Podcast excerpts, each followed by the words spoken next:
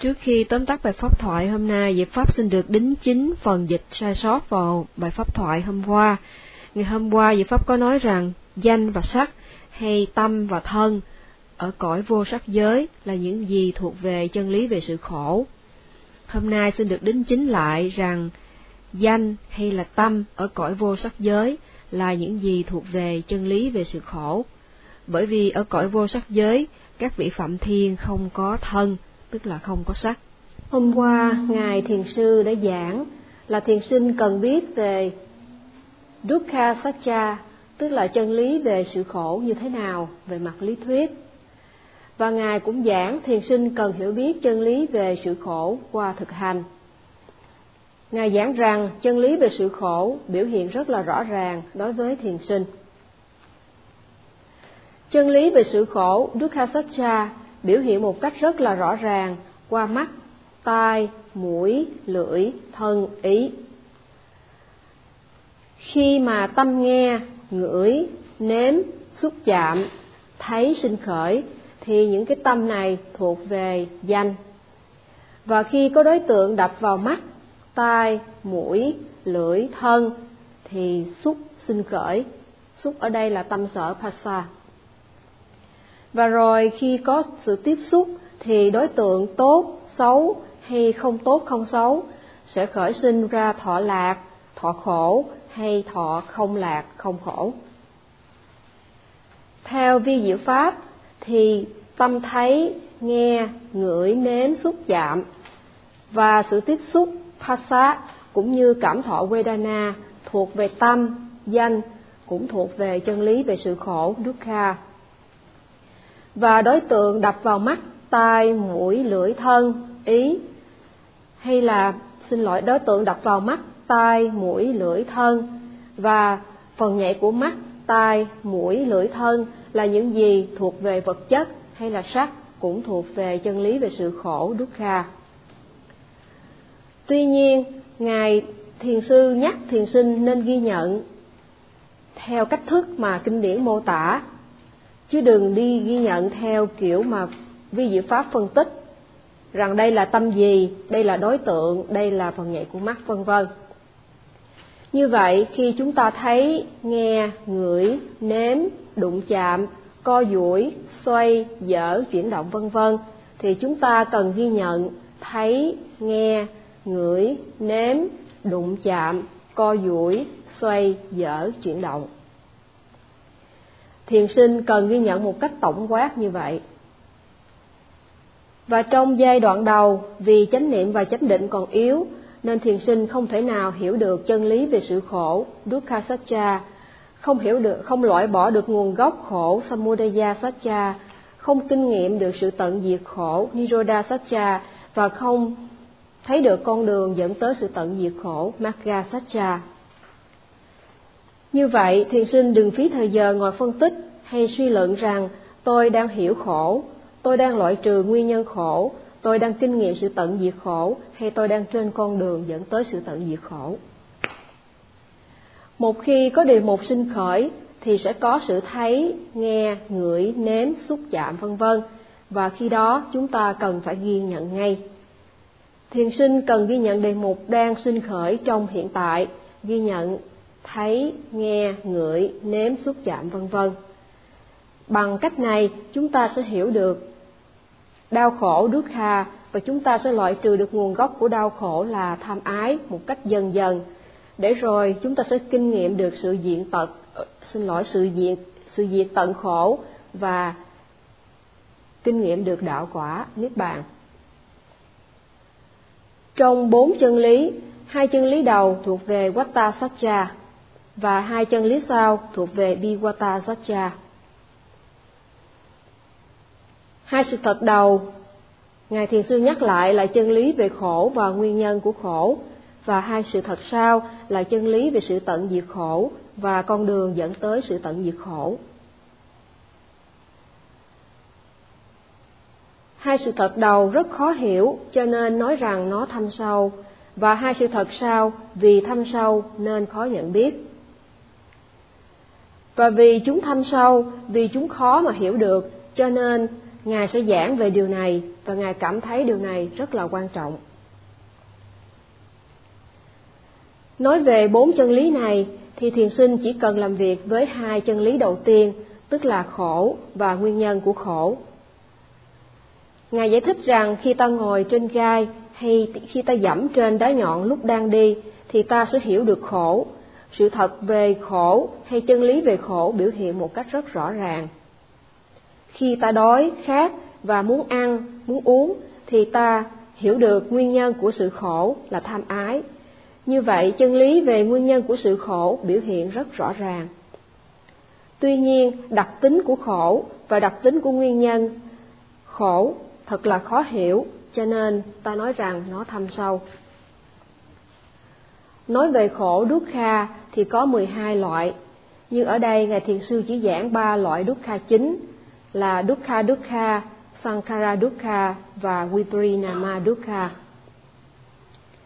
Nói về loại đau khổ đầu tiên Dukkha-Dukkha thì nó gồm có Kayika Dukkha là đau khổ nơi thân, hay nói một cách khác là khổ thân. Đó là những trạng thái như là cứng, nặng, lạnh, căng, vân vân. Khi mà chúng ta kinh nghiệm sự cứng, nặng, lạnh, căng, nóng quá mức hay chúng ta đang đau bệnh nơi thân thì loại khổ thân này biểu hiện một cách rất là rõ ràng và chúng ta hiểu được nó rất rõ ràng. Và loại Dukkha-Dukkha khác là loại Dukkha có tên là Cetasika Dukkha. Loại Dukkha này gồm có 2 thứ, nhưng tóm lại nó là dạng khổ tâm. Như vậy, Dukkha-Dukkha gồm có 3 loại. 1 thuộc về thân, khổ thân, và 2 thuộc về khổ tâm. Khi mà chúng ta gặp những đau khổ nơi thân hay nơi tâm như vậy, thì ta kinh nghiệm được sự khổ và ta hiểu chân lý về sự khổ. Chữ Dukkha-Dukkha gồm có 2 chữ cùng nghĩa. Và khi mà dùng 2 chữ cùng nghĩa như vậy thì nó muốn nói lên một cái gì đó quá mức. Như vậy Dukkha-Dukkha là quá khổ, là quá đau đớn. Và vì Dukkha-Dukkha biểu hiện một cách rất rõ ràng và ai cũng kinh nghiệm được, cho nên nó rất dễ hiểu. Trong thế giới ngày nay, để kiếm sống nuôi thân và gia đình, để có một cuộc sống tốt đẹp và có những nhu cầu cao, thì mọi người cần phải nỗ lực để tạo ra tiền của. Đây chính là Dukkha. Loại đau khổ này gọi là Sankhara-Dukkha. Rằng chúng ta phải làm những điều mà những điều đó khiến cho mình đau khổ. Ai cũng phải nỗ lực mới có loại hạnh phúc ở cõi người hay cõi chư thiên. Ai cũng phải trau dồi giới định tuệ, vì hạnh phúc thế gian này không tự nhiên mà có. Vì vậy, đây là khổ. Trong đời thường, Sankhara-Dukkha, Ngài giải thích rằng nó biểu hiện qua việc chúng ta phải đi tìm áo quần đẹp, phải bỏ thời giờ trang điểm, để đi dự đại hội, để đi dự lễ lạc, và đó Ngài cho rằng Sankhara-Dukkha. Con người phải ra sức cực khổ, làm lụng để có những gì tốt đẹp, vậy nó là Sankhara-Dukkha. Nhưng rồi, nhờ làm chúng ta hưởng thụ được hạnh phúc thế gian, tuy nhiên loại hạnh phúc này có đó rồi mất đó. Đó là loại khổ, nhưng mà nó không biểu hiện một cách rõ ràng đối với thiền sinh trong giai đoạn đầu. Nhưng nếu ta cận kề cái chết, hay khi ta chứng kiến một người sắp chết, hoặc khi ta kinh nghiệm được tuệ sinh diệt, thì ta cảm thấy thật khổ sở, thật đau buồn, vì hiểu ra không có gì vĩnh cửu. Như vậy, hạnh phúc thế gian có do nỗ lực tìm kiếm, tạo ra không tồn tại lâu. Và khi mà loại hạnh phúc này không còn nữa, thì ta khổ. Khi người thương không gần bên mình, thì ta khổ. Vậy hạnh phúc đời thường rất là ngắn ngủi, có mất. Khi mất, thì chúng ta khổ, vì hạnh phúc đó không còn lại với mình. Những gì tốt đẹp ta có nhờ tận lực làm ra có thể đem đến hạnh phúc tạm thời, nhưng rồi nó mất đi, nó làm cho ta khổ. Và nếu mà chúng ta càng có nhiều điều tốt đẹp, nhiều nhu cầu và nhiều điều mà mình ham muốn, thì chúng ta càng khổ nhiều khi mà những cái này mất đi hay khi chúng ta không còn giữ được nó.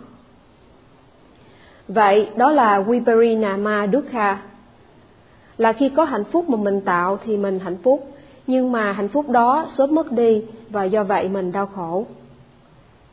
Ở đây Ngài lấy một cái ví dụ là chúng ta cột một cái gì đó vào cái xe, khi mà xoay tới xoay lui thì cái này nó bị lôi kéo theo. Như vậy bị lôi kéo tới lui chính là khổ. Và vì lẽ đó chúng sinh trong cõi đời luôn luôn kinh nghiệm sự đau khổ. Ta cũng có thể hiểu được Dukkha khổ qua sự quán sát.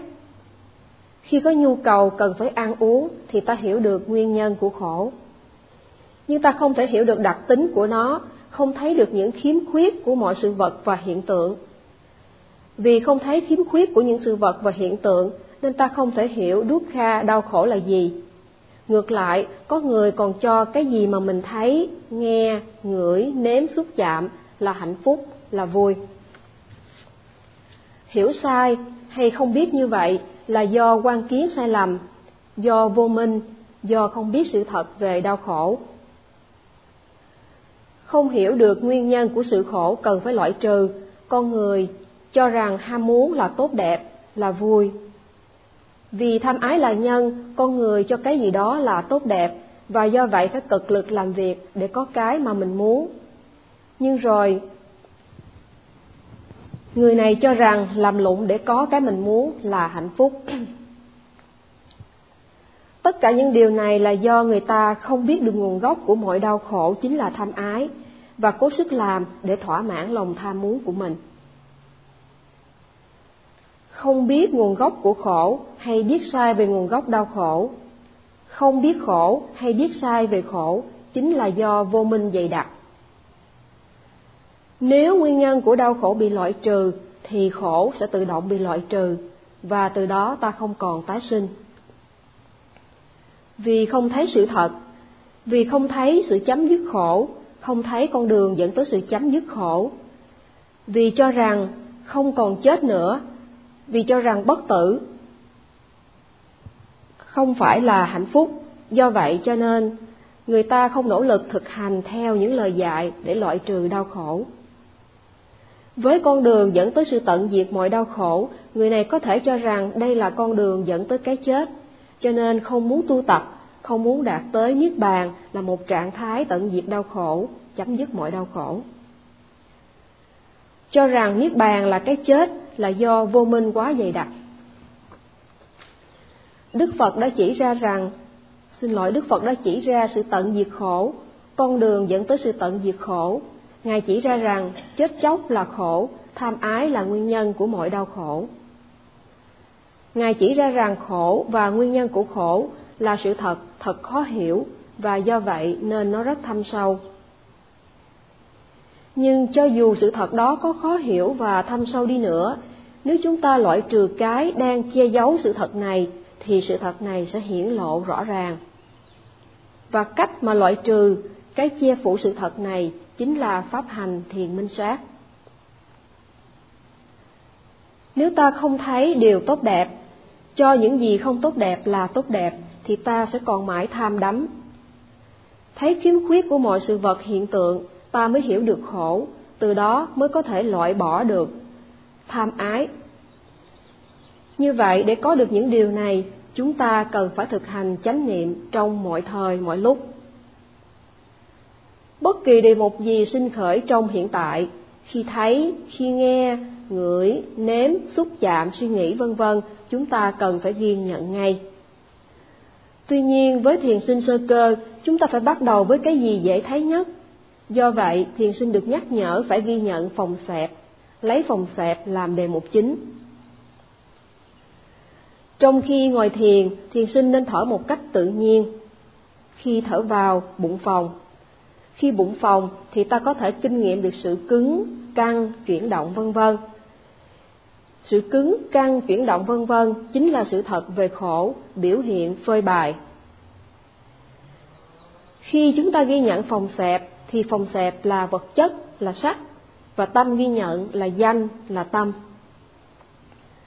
Thiền sinh được dạy phải ghi nhận phòng xẹp từ đầu đến cuối. quán sát một cách trọn vẹn phòng xẹp. Muốn làm được điều đó, chúng ta phải hướng tâm về đề mục và phải tinh tấn nỗ lực ghi nhận đề mục. Mỗi khi bụng phòng, chúng ta phải hướng tâm về đề mục phòng và nỗ lực quan sát tiến trình phòng, sao cho tâm ghi nhận đồng sinh với sự phòng. Khi bụng xẹp, chúng ta cũng phải hướng tâm về sự xẹp và nỗ lực ghi nhận tiến trình xẹp, sao cho tâm ghi nhận đồng sinh khởi với tiến trình xẹp, theo sát được chuyển động xẹp từ đầu đến cuối. Như vậy, để ghi nhận được đề mục phòng xẹp, chúng ta cần phải hướng tâm đến đề mục phòng xẹp và nỗ lực để tâm ghi nhận bám theo đề mục phòng xẹp. Làm được như vậy, tâm sẽ hướng về đề mục, tâm sẽ bám sát theo đề mục nên không chạy đó đây, và nhờ đó mà định phát triển. Trong giai đoạn đầu, thiền sinh có thể không thể thấy được đau khổ, dukkha ngay. Trong giai đoạn đầu, khi quan sát phòng xẹp, tâm ghi nhận có khi rơi vào hình tướng của đề mục phòng xẹp, có khi rơi vào chuyển động của phòng xẹp. Khi định và chánh niệm phát triển mạnh thì thiền sinh có thể kinh nghiệm được sự cứng, mềm, nóng, lạnh, v.v. Nhưng ở giai đoạn đầu, dầu tâm ghi nhận có rơi vào hình tướng thì điều đó cũng là một chuyển biến tốt. Khi mà tâm ghi nhận rơi vào hình tướng hay chuyển động thì vào lúc đó phiền não như lười biếng không thể sinh khởi. Khi tâm ghi nhận nằm trên đề mục thì những tư tưởng bất thiện như tham ái, tư tưởng muốn hãm hại, cướp của v.v. cũng không sinh khởi. Khi tâm ghi nhận nằm trên đề mục thì chánh niệm sinh khởi, do đó nó bảo vệ được tâm, do vậy phiền não không thể xâm nhập tâm. Khi tâm ghi nhận nằm trên đề mục thì tâm không còn vọng động đó đây, cho nên phiền não không thể sinh khởi, do vậy tâm trở nên an tịnh và trong sạch. Một khi tâm an tịnh và trong sạch thì sự thật về khổ Dukkha Sacca và nguồn gốc đau khổ Samudaya Sacca sẽ biểu hiện một cách rõ ràng. Vậy, đây chính là lợi lạc của pháp hành minh sát. Như vậy, chỉ có nhờ chánh niệm mà tâm chúng ta mới trở nên trong sạch. Nếu thiền sinh chỉ thực hành chánh niệm một cách nửa vời, không trọn vẹn, tâm ghi nhận không bám sát được theo đề mục, thì thiền sinh sẽ mất cơ hội thanh lọc tâm. Do vậy, Ngài Thiền Sư khuyến khích tất cả các thiền sinh cần phải tinh cần trong pháp hành, tinh cần hướng tâm về đề mục và nỗ lực ghi nhận đề mục để có được cái tâm trong sạch. Và Ngài kết thúc bài pháp thoại hôm nay ở đây. Sa-du, sa-du, sa-du.